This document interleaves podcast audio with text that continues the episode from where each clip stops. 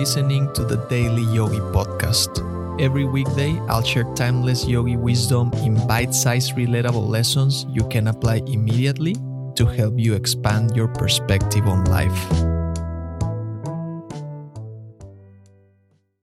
The temptation to optimize every second of our day is ever present. Constantly scheduling and juggling tasks may seem like the key to efficiency, but in reality, it could be robbing you of the richness inherent in the tasks at hand. The allure of multitasking often overshadows the importance of savoring the present moment. For instance, when you're doing mundane chores, blowing your leaves, cooking meals, washing dishes, mopping the floor, making the bed, cleaning the counters, walking your pet, these routine activities become opportunities to engage fully with the present. Instead of drowning out the experience with music, audiobooks, or calls, relish the simplicity of the moment. Feel the warmth of the water on your hands. Sense each step as you walk around your neighborhood. Smell the ingredients as they sizzle. Pay attention to the subtle movements of your body and the current of thoughts in your mind. In these moments lies a simple yet profound joy. The paradox of over-optimization is that it promises more productivity but often leaves you exhausted. As the saying goes, jack of all trades, master of none.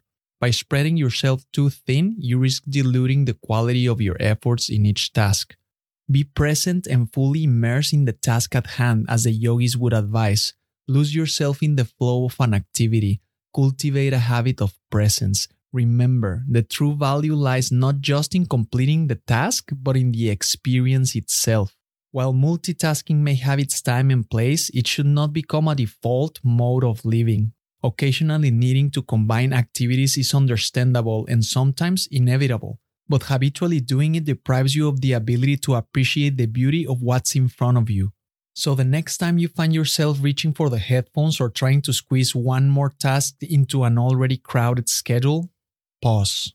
Embrace the opportunity to fully engage with the task before you. Relish in the simplicity of the present moment. Find joy and fulfillment in the activity itself. In a society obsessed with doing more, be the one who does less, but does it with mindfulness, with intention, and with an unwavering commitment to savoring every precious moment.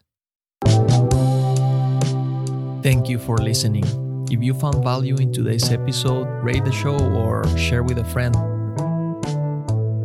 And remember, take this reflection into the silence, and I'll see you next time.